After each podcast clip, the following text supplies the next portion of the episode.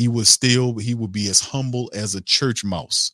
He wouldn't be talking arrogant like that because Tom Benson didn't like that kind of stuff. He, he believed in service to the people because most of his business was built on good service. He prided himself on having his car businesses give the best service. That's one of the things, like he called it what they used to call it the Benson advantage. Remember that?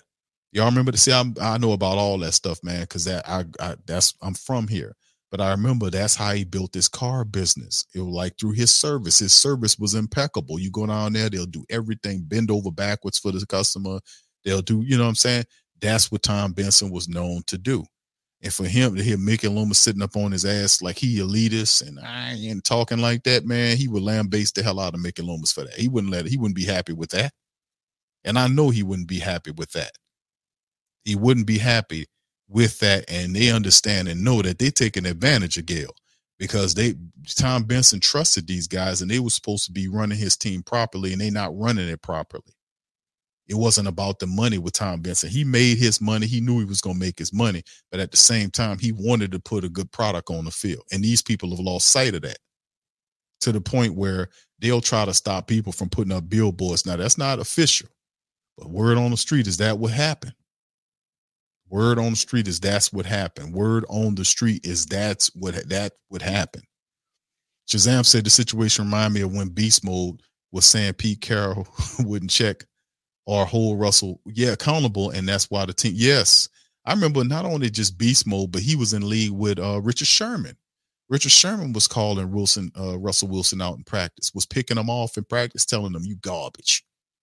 You know, he was coddling them. And you can see like Russell Wilson now, Sean Payton got in a $200 million quarterback in Denver, and Sean Payton is not coddling that guy out there.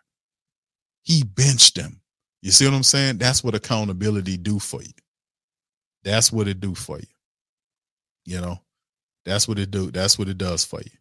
Mount Dog said, "What's up, bro?" So I think she gave Loomis and Dennis part of the ownership in her will because they are yeah, they they're a little these guys here, man, are abusing Gayle, man. They are here operating. They never, you never supposed to operate with that kind of level of arrogance. It's not even, he can't even justify this stuff. Because in the NFL, which means not for long, that's un that's ridiculous that a guy like Dennis Allen still got his job and a guy like Pete Carroll doesn't, or a guy like uh, Bill Belichick doesn't. The moment Bill Belichick and Pete Carroll became open, Dennis Allen's job was on the line. There's too many great coaches out here. Even if you don't go with the legends, they have two really good coaches. That's three actually. If you throw Harbaugh, Harbaugh is in there looking for a chance to come back to the league after winning the championship. And Harbaugh is another good coach. And you keeping this guy just this is ridiculous. That that don't make any sense. That Dennis Allen still has a job and he missed the playoff for two straight years. And you got Pete Carroll Bill Belichick and Jim Harbaugh out here looking for jobs in the NFL, and the Saints not even entertaining it. But your rivals are going to entertain it. It's unbelievable how dumb these people are for real, bro. Like they thinking they got this guy is not even close. That guy is is like I told you, he's a dumb janitor and that that mops floors with sour mops. That's what Dennis Allen is to me for real. I'm I'm I'm not I'm I'm not being mean. I'm just saying that's what I get when I think about when somebody tell me Coach Dennis Allen. I get a picture of a guy with a mop, mopping the floor, and the mop is sour. And people are asking, "What's that smell? What's that smell? Did I step on something?" And they lift the bottom of their shoe, and they, I don't know what that smell is. What is that smell? And then they said they turn and look, and then Dennis over there with the mop mopping in the corner and he said, This idiot over here is mopping the floor with a sour. what is that smell? Yeah, that's that's what that's what I get for real. I might make a, a graphic of that, man. All right, Jack says Loomis wait for Payton to tell him he can fire DA. I don't think so, bro. I think a lot of people realize like you got Mickey Loomis is also, you know, he has 20 plus years. He being very selfish. That's why I said Gayle need to step in and change things herself because he doesn't have the the um the ability. It's it's very clear to me that Dumas doesn't have the ability to be able to say, listen, let's bring younger talent in here. We got this guy. We just promoted him to be the assistant general manager. Let's make him the manager. He knows how to do all of the manager, the general manager stuff. He's younger. it will mean that you know when I retire, that this guy could you know step in and such you know. And Mickey doesn't have to retire; he just has to relinquish the GM term, make give it to to Khai Harley, and Mickey still could be the VP. There's no reason for Mickey Loomis to keep holding on to the general manager position. He can't control his emotions. That's what he say. You know, you're not a real general manager if you can't control your emotions, bro. You're running a football team. What you expect? This ain't a choir. And even people in the choir be dealing with some emotions, man. You got a lot of sassiness going on there. But at the end of the day, like I said, this is this is the, to make any sense. Somebody has to force his hand, and the only person that can do it is one person. The other guy is not going to do it, and Gayle's the only person that could do it, and she ain't motivated to do it because the money looking good. Gayle steps in when the money start turning down. That's when she steps in and say, "What's going on here?" Even the other guy that's above Mickey, the other Dennis guy, he has to step in when the money looks funny and say, "Man, what the hell going on here? Why is our money way down?" That's when they start turning. That's when you see, and that's not a secret. That happens with all businesses, all of them. When they forget who they supposed to be doing it for, and then you pull your support back from them, you're just doing this is reciprocal. It's a cycle. They've gotten too big, fat, and happy and lazy, and they thinking they can just give you anything. And that's when you said nope. And you pull it back, and then you force them to say, "Remember who the boss is." Then you reset them, and then it's a whole new cycle again. That's what's going on right now. That's what you're gonna have. That's why I constantly tell people, don't go down there. Pull your stuff back. Don't buy none of that.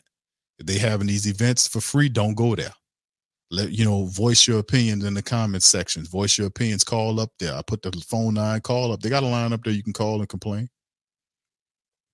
call up there when they hours of operation call up there and complain let them know we voicing our displeasure what you with what you doing with this team and we're not giving our money to you you know you ain't giving your money to us oh lordy what's going on here yeah i'm telling you you start shaking shit loose just keeping it real with you, fam. You got to pull it. You got to reset them, bro. That's how it happens. Every cycle they give it's it's it's a decadent cycle. It'll happen like if you a millionaire. That's what uh, they had a study on that. They had a documentary, matter of fact, that was done about that, about the Rockefellers and the Vanderbilts, and that you know they had it where they the the old timey ones built up the foot, like you had Rockefeller who wasn't rich on at onset was poor, built itself up and his family into something powerful. And then they had found out that within a two or three generations, they go right back to the bottom again. And they was trying to figure a way why, how not to let that happen. So what they started doing was they didn't, they start setting up trust in a certain way where they didn't get all the money. It's almost like the Hilton chick, like her walking around buying up dogs, they're putting bags and, you know, a little bag with the dog. And she, she championed all that expensive luggage you know, they made sure that they still ran the empire and she got a few bucks, but she, you know, she don't have access to all of the money. They figured a way how to do it where the, the, the, the third and fourth generations don't destroy the wealth. You know, they made it so that they had to learn how to handle money. They had to, you know, see what I'm saying? They had got a job within the family structure. They set up where they had a job inside of the family structure where they wasn't giving shit. They had to earn it. They had to figure it out. And then with that with that model, they found out how they kept they can keep their wealth as opposed to turning it over to them the, the two generations later, and then you pour again. Because that's how it goes. It's a decadent thing like that. You got the hardworking person that created it, and within several generations, it'll go right back to what it was. If you know, because the people are enjoying the next several generations are enjoying your immense wealth. If they don't have to get it from the mud like you did it in original cycle, which is that builds character. So some kind of way they had to figure that out and they figured it out. And that's how they're able to build and keep that wealth over a long period of time and get that old money. So I'm telling you how it is, man. That's this the cycle we under when we for 20 years they've been living fat. For 20 years they then had endless culverts full of uh of tickets, people waiting for Saints tickets. They didn't have to worry. They were sellouts all the time. Merchandise sell falling off the shelves. We we paying three, four hundred million dollars to renovate the dome so they can make more money the contracts they signed recently where they don't pay rent on the buildings, that you pay for all the utilities, they get the merchandise, the concessions, they got all that to the point where Gayle is the richest person in the state. Gayle was worth five billion last year, she worth six billion this year.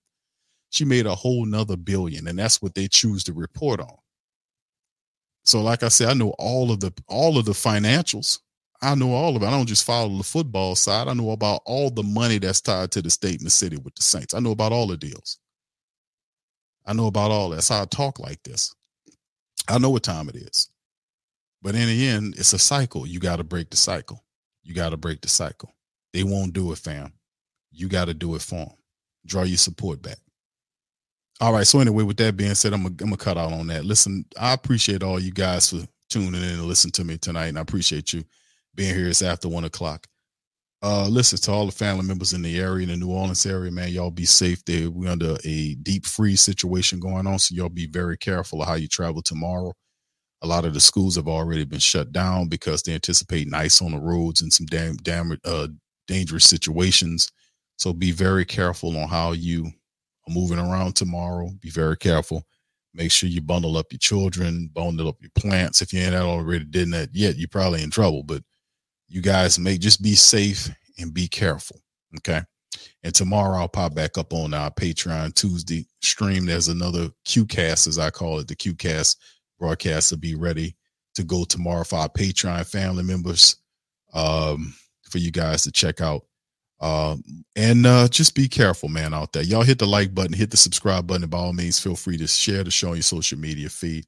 I'm gonna holler at y'all on the next one. Much love, and who that to you. Yeah. Huh? Boogie like Benson, I'm a who that. I'm a who that. Long as I'm living, I'm a who that. Lose or winning, I'm a who that. Sports coma, yeah, this is where we do that.